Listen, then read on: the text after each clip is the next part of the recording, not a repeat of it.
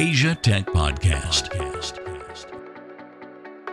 Voice of the Asian tech ecosystem.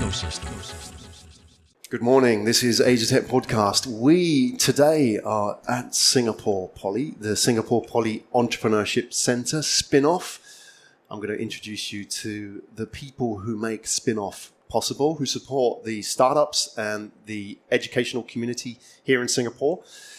Um, we are on the Asia Tech Podcast tour of startup ecosystems. So, if you've caught any of the other tours, you will know that there are startups out there who get all the limelight, but behind those startups, there are the people who support them accelerators, programs, incubators, co working spaces, and so on. So, who are the unsung heroes of the Asian startup ecosystem? Let me introduce two of them today. Sitting around the table here at Spinoff, we have Nilesh and Raphael. Welcome. Hey, thanks. Thanks, Ryan. Good morning to you. Morning. Good morning, Graham. Let's do the quick introduction round robin. So, who are you and where are you from, and how, how did you get into this? Then we'll talk a little bit about spin-off, what you do here, and curious as well about the kind of startups that you have here and the people that come onto the program. You know, a little bit about your program, mm-hmm. and also the challenges in growing startups here in a successful economy like Singapore. So, Nilesh, maybe we can start with yourself. Sure. You're a startup entrepreneur originally, right? So, yeah. Um, I have a checkered history. Uh, I started off uh, actually with uh, sound engineering and music production for 15 years before I decided enough was enough. And then I started my first uh, company. Uh, I had an exit. Uh, I went to work for corporate in India. we actually, in fact, at that point, set up one of the biggest film schools in India. I did that for about six years and then came here to Singapore. Um, set up two more startups here, um, which were successfully uh, successful, and exited from there. And then the, f- the fourth one failed. Uh, and actually, it was because of that that I got um, into Singapore Polytechnic uh, because at that point I was quite desperate to kind of get into something uh, which could help me pay my monthly bills. Um, so that's how I got into Singapore Polytechnic, and at that point I got in as a lecturer to teach uh, um, music production. Uh, I did that for two years before I moved into entrepreneurship, uh, and I uh, started developing this particular program uh, for um, what is now known as the School of Computing, uh, where we developed uh, an entrepreneurship program across a period of three years. And it's that program now which has morphed into spin off as the Entrepreneurship Center. Great. And it's a very honest story as well, isn't it? That when we talk about startups, we often talk about success. Mm. That's what's celebrated in the news, in the media. And, and, you shared, if I can sort of talk about it now, off tape, a personal story as well about you've actually been here. So I think that the point is, is that you empathize with startup founders. You understand the frustrations and the Yeah. pain and the risk involved, right? You're not just an academic teaching Mm. entrepreneurship, right? Right. And being a musician, you know, you love music, you love your instruments as well, and you had to sell your guitars Mm-hmm. Yeah. to fund your failure. How was that? Can we talk a little bit about that? Because I think if we can just give some prominence to that, it really shows that you are, you know, you walk the walk. Well, it's a very lonely journey when you're fail- when you're when you're failing. Um, okay, um, um, it, it's it's it's uh, not something that I wish on anybody. Uh, especially, you know, the thing is, once you start uh, having success stories early on, you tend to get too overconfident about what what you can do and what you can't. Um, and that was the, the the the case with me. I was I feel uh, in hindsight I was just way too overconfident about my abilities in managing the cash flow and stuff, and we just got into some bad uh, issues. Uh, luckily for me, uh, the people that I was working with at that point uh, were nice enough to understand that this was something that uh, you know happens with startups uh, from from time to time. Uh, I'm still very good, you know, friends with them in that sense. Uh, but but you're right. I had to sell off a lot of gear, uh, and uh, you know, I, I used- at those days I used to collect two things. I used to collect vintage guitars, and I used to collect vintage wine. And um, because I had a pretty you know large uh, collection, um, that came in handy to pay off a lot of uh, bills that uh, that I owed people. Um, to make matters worse, uh, that, that was the same time when I was actually going through a divorce as well. Uh, so it was a double whammy. Literally, in the span of about three weeks, my company Wow. failed, and then the divorce uh, thing came in. Uh, so it was a very painful uh, time, uh, very tough time. But it also made me realize uh, who my friends are, uh, the real friends, uh, and um, it also made me realize that uh, things can only get better from this point. Uh, I guess that mindset is very important. Uh, if if I had a very weak mindset, I would have probably ended up in in um, you know clinic somewhere uh, being treated for depression. Yeah. Uh, but the way I took it was basically okay. You know, this is it. Uh, this is as low as it can get. What else can can uh, happen beyond that? So the only way to kind of look at it is okay. You know, how do I start crawling back up? Um, so yeah, it's a, it's a it's a painful journey. It's a it's a lonely journey, uh, but it also will teach you so many things about your life, your own self. It, you know, you probably get to understand about who you are as a person, which I think is very very important. And I and, I, and that's why I am a firm believer in startups failing early, so that they can learn from those mistakes and then move forward. Yeah. And how important that is. And really telling it as it is as well. Mm. So setting people's expectations mm. about what startup life is like. Yeah. One of the things I tell people is that I haven't picked up a paycheck for, I haven't picked up the last 240 paychecks, which is 20 years. Mm. You know, every month I've had to hustle. You know, I haven't had the, the security of somebody saying, this month you're going to get paid X. 20 years of that. And when I tell people, startup founders who are just starting out in the journey, that some of them you can see it's ticking over and thinking, oh, what am I getting into Yeah. here? And once you're in, you're in. And then you have these successes. I can imagine that must be a challenge, isn't it? Because now you think, well, I can do anything here. Yeah. And I suppose young people, they watch movies like The Social Network and they see young people raising billions. It looks pretty easy, right? Yeah. but it's not. Uh, And in, in fact, in fact, the thing, um, the most difficult thing for me was primarily uh, that when I failed, uh, I was in my mid thirties, uh, and that's the time when, especially in Asian families, you know, we we tend to kind of see, okay, you know, mid thirties, you should be settled by Right, then. right. You should have worked out by now. Right. So, so the thing is that you know it's it's a little bit more challenging, especially when you've got you know uh, bills to pay, you've got Yeah. kids to send to school, and you don't know when your next you know uh, paycheck is going to come from. Right. Uh, and to me, it, it was a situation where I literally did not know how I'm going to buy uh, you know uh, school supplies for my for my kid. Um, and um I had two friends who actually stepped forward to help me out, and uh, it was primarily because of their help that I survived for six months.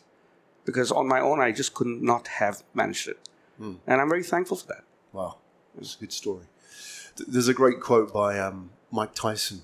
He says, "Everybody has a plan until they get punched in the face." Yeah. So, startup life can be cruel sometimes, Yeah, yeah, but yeah. I think that's the beauty of it as well. Is that successes then are really real successes. You've worked for everything yourself. Mm. You've created that. And I think that is really what we want to get out as well. That whole sort of mindset. We talk, we'll talk a bit about spin off and what you do to help promote the Mm-hmm. entrepreneurial mindset here because it's there's a technical information that you can teach about startups, building an MVP, all that sort of stuff. But there's also the mindset stuff as well. So I'm, I'm really glad that you shared an honest story as well. Nilesh, Raphael sitting around the table. Your story's a little bit different. How did you come to spin off? All right. Um, well, um, a little bit similar in a in a certain way to uh, Nilesh. Um, previous uh, entrepreneur turned entrepreneurial educator. Um, I actually started my journey in Australia, Melbourne, Australia. So I started it while I was still a student. So in a way, I can uh, I can affiliate to how our uh, young entrepreneurs here feel like during the day, uh, their daily grind. Started it while I was doing my undergrad. Um, I saw opportunities in uh, home moving businesses. Um, students were international students were always, uh, for some reason, moving houses. You know, every semester they always had a place to move. So they needed to go somewhere else and and so on. So I saw an opportunity there, and uh, I started my first fleet of vehicles, and then I moved on to a human resource business. So um, my my experience there in, in Australia was uh, primarily into the services and to the brick and mortar. Um, I did my human resource uh, business for a while. We brought in trade skills. Um, we, we pushed them around Melbourne, Australia, and uh, Victoria. And after a while, um, that stopped due to uh, change in government regulations, and I found my way back here in Singapore. When I came back to Singapore, I started my, my career in, in education. So I did uh, private teachings, um, private uh, private universities here.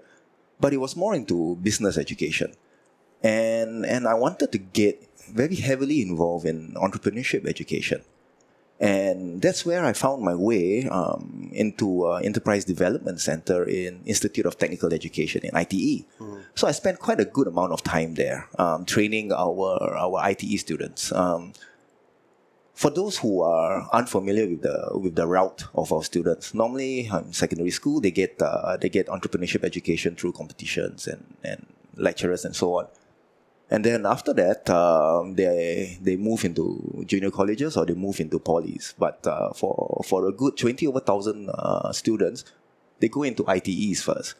Now ITEs are also pushing out uh, entrepreneurship education, and that's where I started my uh, experiences in in, in teaching uh, entrepreneurs. And um, we were very heavy into brick and mortar. Um, and we were doing uh, startups that were in sports coaching, hair and hair and beauty and, and so on. And uh, I wanted to get more involved into technology, and uh, so that's how I found my way into a spin-off here, mm-hmm. uh, working together with Nilesh and our our tech startups. Yeah, so that's my that's my story. Um, but obviously, the element which I've not mentioned into there is how did I come into Singapore after uh, spending a good uh, decade into in, in Australia. Mm. So I went through quite a lot of challenges moving from from businesses. Um, I mean, the startup the startup phase was was very very very challenging. Um, I mean, we all start with limited resources, and at the time, I was still studying, so I had to juggle with my day, um, going to going to uni, and I also had to juggle with meeting clients and so on. I remember. Um, meeting a client, and then after that, uh, I couldn't carry on the meeting further because I had to rush back to class to give my presentation, my end of semester presentation. So it was all that, um, and you know, no man is an island. So when we try and take on staff, obviously we have to pay them. Um, so there's the bills to pay, there's the staff to pay. So how about the founder? The, mm. Normally the founder is the one who pays everyone first before paying themselves. yeah. So these were these were quite a lot of the challenges that uh, that uh, we share with my students. Mm. Um, yeah. Well, let me ask you both about it, this idea of teaching entrepreneurship. Some people would argue you cannot teach it, especially in an educational institution. Um, what are your thoughts on that? Would you agree to some extent, or you know, how do you teach entrepreneurship? Surely the only way to teach it is to go through the kind of paths that you've been through and experience the failure. So, um, I would kind of uh, say yes and no. Uh, that uh, entrepreneurship can be taught. Um, it's, it's, a yes and no, yes and no answer. Um, Yes, because there are a few concepts about entrepreneurship that can be taught. Yeah. Uh, for example, you know, um, how do you build a business model? What is a business model? What is a, what is an MVP? What is a lean startup? That can be taught. Um, what can't be taught is the experience. Uh, that is something that the students need to um, feel it for themselves. Mm. So what we do here at Spinoff is primarily um, get students to experience the journey for themselves. The way we've developed the program teaches them all that they need to do in terms of the concepts. Um, but at the same time, they have to really roll up their sleeves, get their hands dirty, and start up. Um, and uh, we expect them to fail. Um, and we expect them to go through the challenges that uh, any startup founder would. You know, the pains that any mm. startup founder would, would, would actually go through uh, in an academic setting. Uh, so, how do we do that? Um, for for starters, we've opened up the program to all students on campus. Um, I personally believe that entrepreneurship is a great equalizer, and it doesn't matter what your background is or what you know field of study that you're you're part of. This is something that is very essential, and you need to kind of go through it. Um, so we've opened up the program to all faculties. Um, and we work very, very closely with uh, a business school here on campus uh, who actually manage this entire program. Um, so we, we have this entrepreneurship at SP, uh, you know, uh, committee that oversees all the entrepreneurship uh, related activities on mm. campus. And uh, so business school runs the academic program for our full-time students. And what they do is basically um, through the period of 15 weeks, they match students into multidisciplinary teams of four. The students don't come in with a business idea. We don't care for a business idea. What we care for is a problem which they feel strongly about and they want to solve. So we we we we teach them on how do you identify problems and convert them into opportunities. That can be taught. So once we teach that, then they have to apply. So then they apply this in their own little four people group, uh, which they call their own startup. And each each of the students is given a role, so CTO, CFO, C- you know, CEO, so on and so forth. Um, through the journey of 15 weeks, they literally have to convert that problem statement into a product, into a business model, into a full three-year financial, uh, you know, uh, revenue model, uh, into a pitch, uh, and the pitch is eventually done on demo day to real investors. So we call in, you know, actual investors. So we've got uh, space ventures coming in, we've got investable coming in, we have seed ventures. Uh, you know, they come in and they, they it's it's pretty much like Shark Tank, and we tell them, please don't treat our students with kid gloves. Give it to them. If you think that this is not uh, you know, if you think it's a waste of your time, then you, the students should know why it is a waste of their, your time.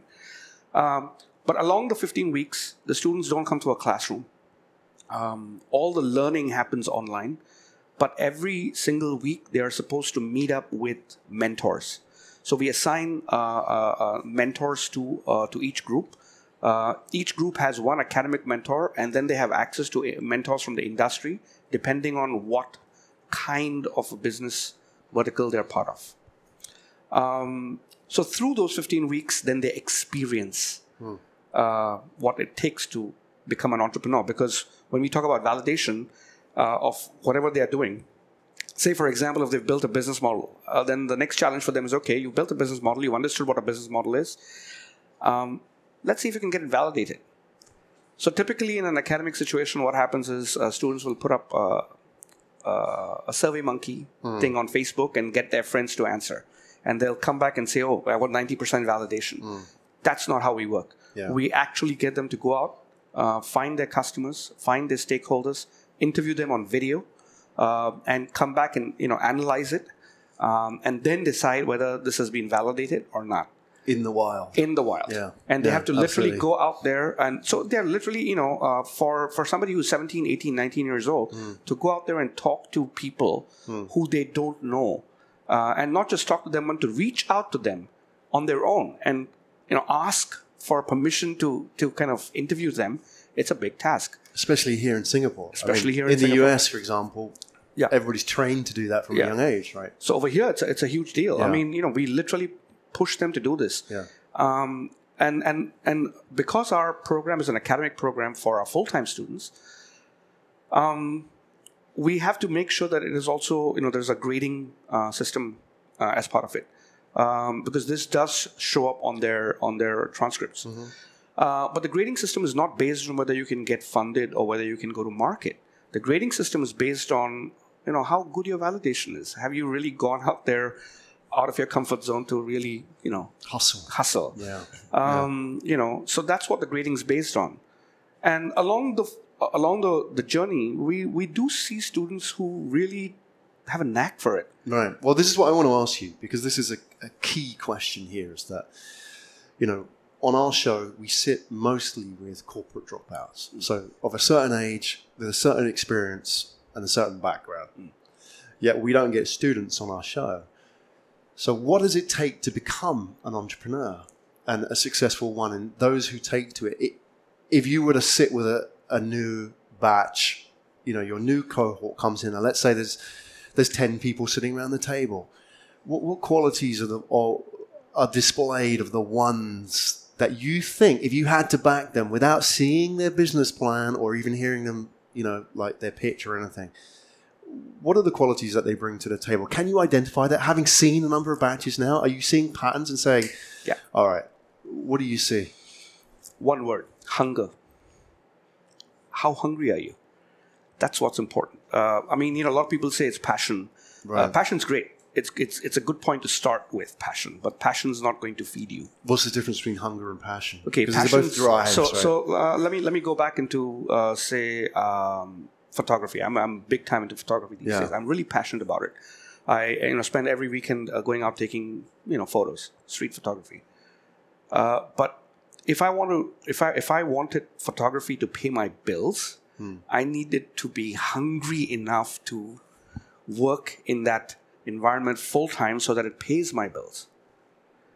So startups, at the end of the day, it's all about hunger. Yes, passion gets you started, no doubt about it. But the sustainability happens because of hunger.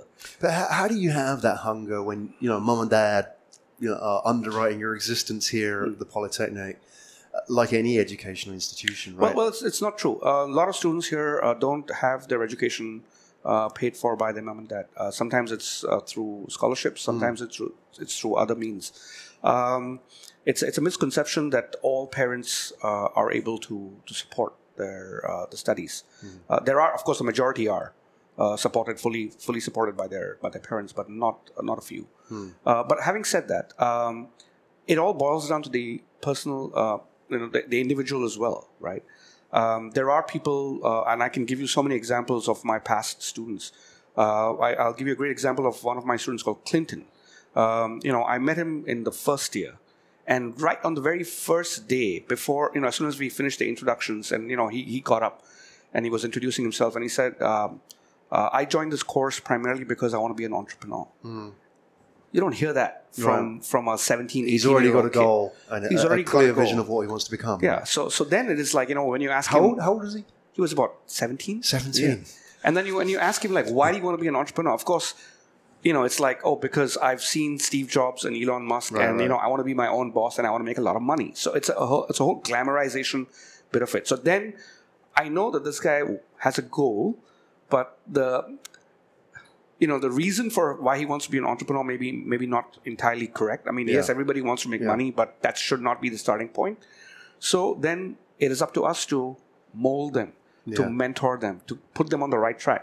Eventually, this particular kid went on to win uh, the bronze award in the in the youth uh, entrepreneurship uh, award uh, two years back. I think, I think a year or two years back. He's got funded. He's got his own startup, and um, he's doing fine. In fact, he's now the president of uh, Edge, which is the youth entrepreneurship wing at uh, at ACE. Yeah. and he's you know he's, he's, a, he's a student that we worked with. Uh, so there are these kind of students who and, and he comes from a very good background you know. Uh, so so there are these kind of students who who actually make that difference. I've got one one group here at the moment uh, um, and and again the, the, the students are pretty well off. They don't need to do this but it's the hunger they want to Yeah. do this because they want to show it to their parents their Right, friends right. that it might not be a financial thing. It might be an emotional, Emotional hunger, thing, right? yeah. Or a social hunger, whatever it may be. Yeah. People have different motivations. Yes. Right. And we've got one one particular student here who actually asked to get into this team because her her entire team um, decided that they they don't they don't have the stomach for this. Right. And uh, so we said, okay, fine. You know, uh, we don't force anybody to get into into into entrepreneurship. Um, so after they finished their 15 week program, the, the the team kind of collapsed. But this particular student, she came to me. She said, she said, you know, is there any other team that is really looking to get into entrepreneurship? I would love to work with them. And she doesn't need to do this. Uh, and she's part of a team now that has just received a term sheet last week. So hunger. Yeah, absolutely. And the right people will rise Yeah. to the, the occasion, right? Yeah. I think at the end of the day, people will get knocked back. Hmm. People won't have access to resources that other people may have, but eventually the right people will come through, right? And I guess what you're doing here, apart from the actual tools that you're equipping people with, which is like, for example, you talk about you may train them in term sheets or, you know, what's a convertible note, something like that. Beyond that, you're surrounding them with good people. Because if you're an entrepreneur, you're on the margins already of society, Yeah. right? Because that's you've chosen to play by your own rules or a different set of rules, right? Therefore, you know, you're maybe ten percent. I don't know what the numbers are. You may be ten percent of society, but if that's the case, then you're not surrounded by people who think like you. Hmm.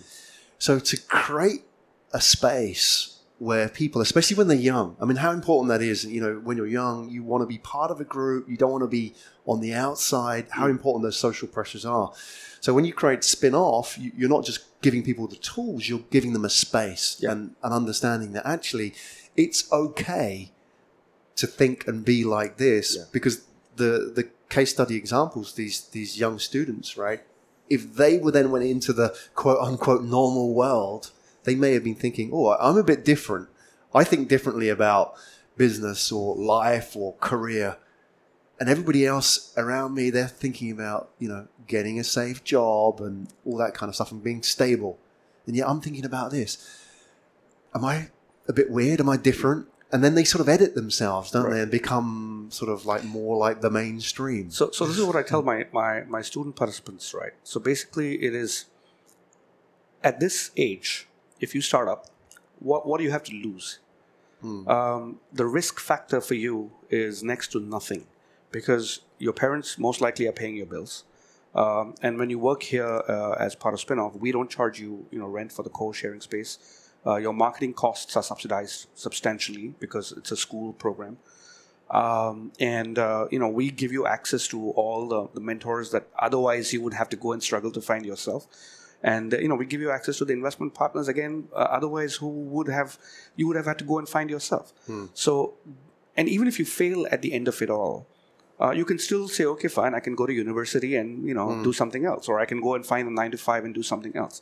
Uh, the, the point being that if you fail early um, the cost of failure is a lot less. Yeah. uh, uh, unlike when I failed when in my in my mid thirties, that was total panic and chaos. You know, I mean, I, I had the the stress of how am I going to pay my my bills. Yeah. These kids don't have that challenges, Yeah. and uh, th- that's why it's important for them to try this out because they have nothing to lose. Yeah.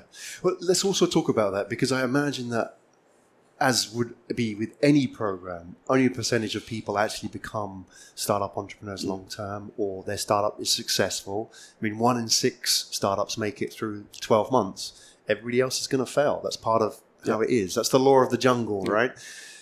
And let's talk about those that don't become startup entrepreneurs because you know last week we were at level three, which is a partnership between Unilever and the startup world, and how much money corporates now are throwing at their people to become more startup like. So there's a whole world out there who they're not in startups, but they're thinking like startups, but they work, you know, corporate jobs, entrepreneurs, or these people that corporates are now saying you have to be more agile, or think lean, or at the end of the day, it's do more with less, right?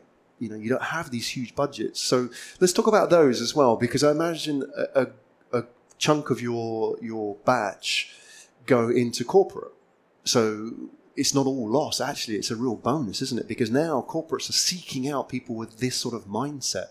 yeah. Yeah, I think one of the one of the things that uh, that uh, make these programs stand out, make spin-offs stand out, is uh, is I mean to to answer also a question you asked previously, you know, about our student startups and so on. One of the one of the main things is rejection. So you see, here's the difference. You have student startups who or students who try to startups, um, and then they, they they get into the world of entrepreneurship. Now, in IHLs, what primarily happens sometimes is they get involved in competitions or they get involved in education and the pitching itself and so on. But they don't really get uh, involved in rejection when they try to validate. So, rejection makes a person stronger. Rejection makes all our startups stronger. In order for, pro, uh, for our students to go through our program, complete our program, we put them in front of real VCs real investors. And and every question or every time they are in front of VCs and investors, they always ask the same question: How do you validate it? And like Nilesh was saying, you know, the, the validation techniques that we teach them is not just to get secondary information. They actually have to go out, speak to the customer. Whoever they have identified as their customer or, or so on, or who is going to give them revenue, they, they approach them and they ask questions. They try and do a sale. And quite a lot of times, um, you never get the sale in the first in the first instance and they have to, to come back and they and have to think and re-strategize again is this really their, their their target market because some of the questions coming back is it's it's, it's quite enlightening for them. So so the rejection is the one that uh, that that really trains them to to to um, that, that puts them ahead, uh, especially when you know if they choose not to become entrepreneurs and they and they go and look for employment next time. Yeah. they would have gone through this first before anything else. They make them more resistant. Rejection. Yeah. There is a great book called Rejection Therapy. Yeah. Okay. Uh, Yeah. I thoroughly Yeah. recommend it. If you if you have students who are hungry for this kind of material. Yep. It's amazing. It's about a guy who 100 days every day. He's an entrepreneur. All right. He forces himself to get rejected. Okay. Mm. All right. So he'll yeah. walk in, knock on somebody's house on, on the door, and said, um, "Can I plant a, a flower in your front garden?" Like just a mm. random stranger, Yeah. just so he can get rejected. Right. Getting over that, because you know, especially if you go into the world of corporates, you, you're rarely mm. in the situation where you ha- you're you're naked and vulnerable Yeah. in the world in the wild again out there, right? Yeah. But yeah. to get over that and get through it and realize actually I, I didn't get eaten alive here. You know, you know. So, I, I'm, like I said earlier, I'm into street photography, and you know, we get rejected all the times because you know, you, you go up to random people on the street and say, you know, can I take a portrait of, your sh- of you know of, of you because I find your mm. face very interesting or whatever. And ninety percent of the go, you just yeah." get rejected, Right. right? So yeah, What's it like the first time you have to do that? Daunting. Yeah. But uh, but the thing is, it also teaches you. Next time, it becomes you know, you become more and more comfortable with it. Yeah. And it's the same thing with our students. The more they go through it, then they become very comfortable with it. Um, and and the thing is, the ones who start up start up, but the ones who don't, we, what we are also seeing uh, a trend is that these are the students who are actually, when they go out for interviews, for job interviews, they are the ones who are getting hired quickly because they understand what a company needs to survive. Right? They, un- they, they they understand how do you identify problems for your customers, how do you sell a product to a customer, how do you build a business model, how do you build a sales and marketing strategy, how do you build your entire financial model. There's a lot of empathy that these kids have for working for some, hmm.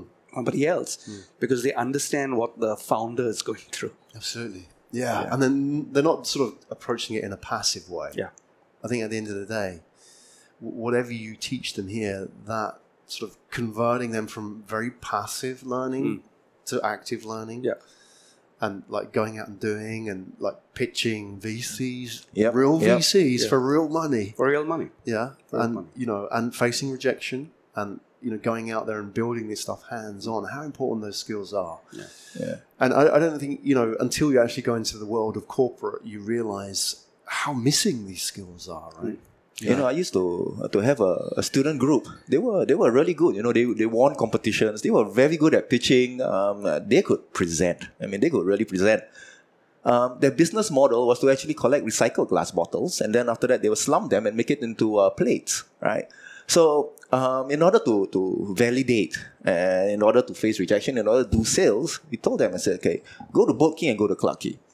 Go to every pub and bar in there and walk in and try and sell your plate. Yeah. Right. So they did that uh, for two weekends and they did not get a sale. They were shivering. They realized that in a classroom or in a lecture Absolutely. hall, they were great at presenting. How important this is. Is it, you know, you, you, we all remember that kid from school who got like three A's or five A's as a straight A student. And, but as soon as they left school and they went into the world of work, I mean, they got a, a good job, but you see them 10, 15 years on, they're still there, still doing that thing.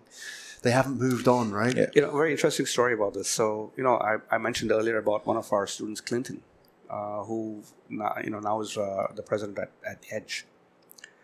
Um, he wasn't a very great student. I mean, you know, he's getting his uh, C's and D's and that kind of stuff.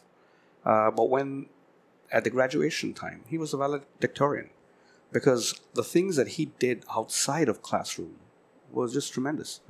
Uh, you know, collectively, when you look at what he's done compared to the entire cohort, uh, you know, the the list of things that he's done is just amazing. Yeah. And and so these are the kind of things, you know, and, and I see a lot of uh, students uh, in our in our office. They may be they, they, they may not be excellent students, uh, but to us it doesn't really matter because they are the ones who are out there getting things done. Um, and and it's, it's very true. You know, if you if you look at what's happening out there in the corporate world, uh, chances are that yes, the the, the scholars do get um, you know the the better jobs uh, you know immediately. Uh, but that doesn't mean that the others who, who are not scholars cannot succeed. Yeah.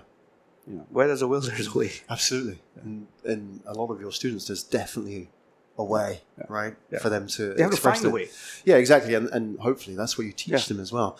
What is your hope for programs like this? You know, um, talk about first in, in the context of Singapore Poly. You know, where this goes long term with spin-off. What, what do you hope this becomes? Because obviously, you know, you are pioneering in a space as well, and everybody's trying to work out. I mean, higher education is trying to work out how to make themselves more relevant, how to bridge that gap into the startup world and the corporate world.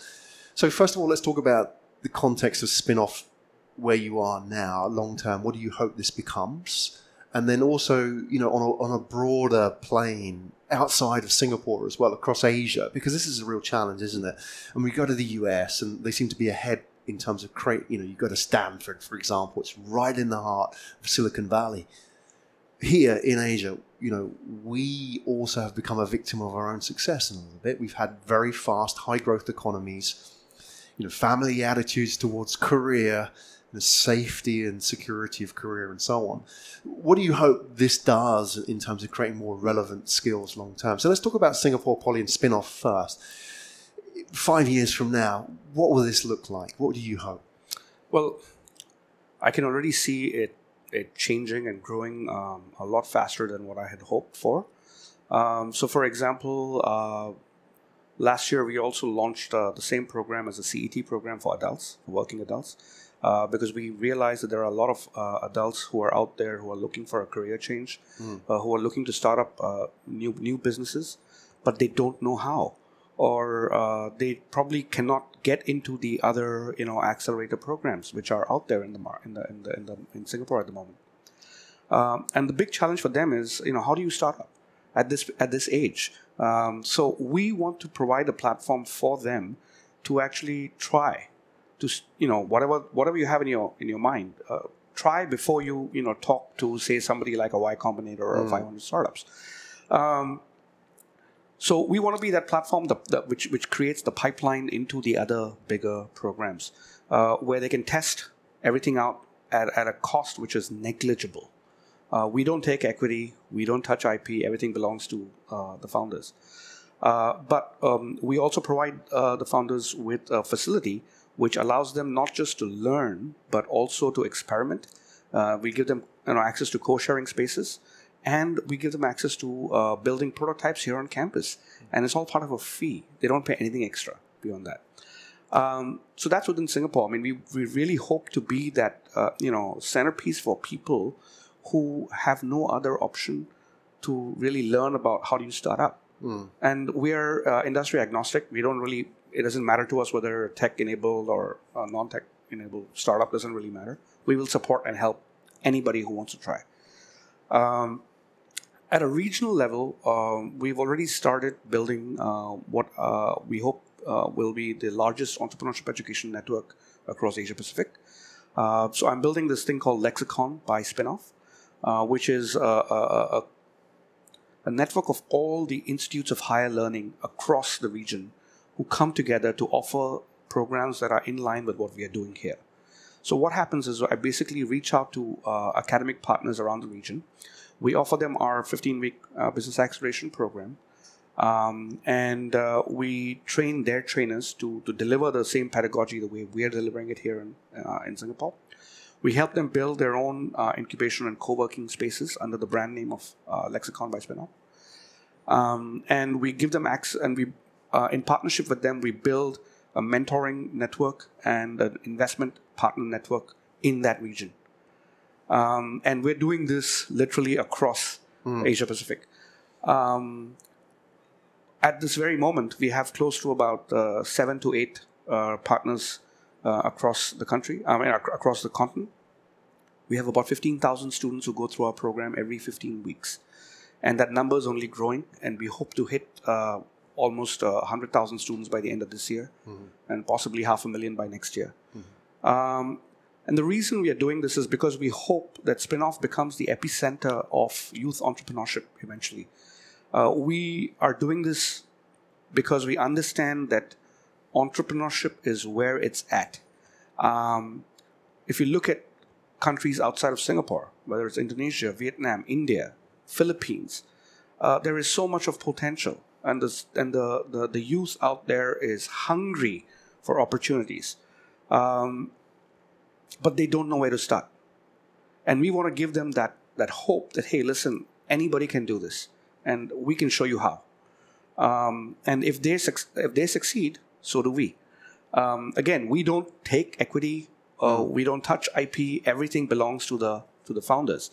Uh, we just give them a platform for them to try out their crazy ideas and uh, and see whether they you know they want to they want to move this, move them forward, but they have a stomach for it, because at the end of the day, if you look at China, India, and ASEAN, uh, that's the biggest market that there is. Yeah. And we want to be at the center of the youth education uh, and entrepreneurship education specifically, uh, you know, in this market. Well, let's put the call out there. If anybody is watching or listening who is in that space, higher education in Asia, mm-hmm. and needs to talk to somebody about who can who can help them onboard a program like this, mm.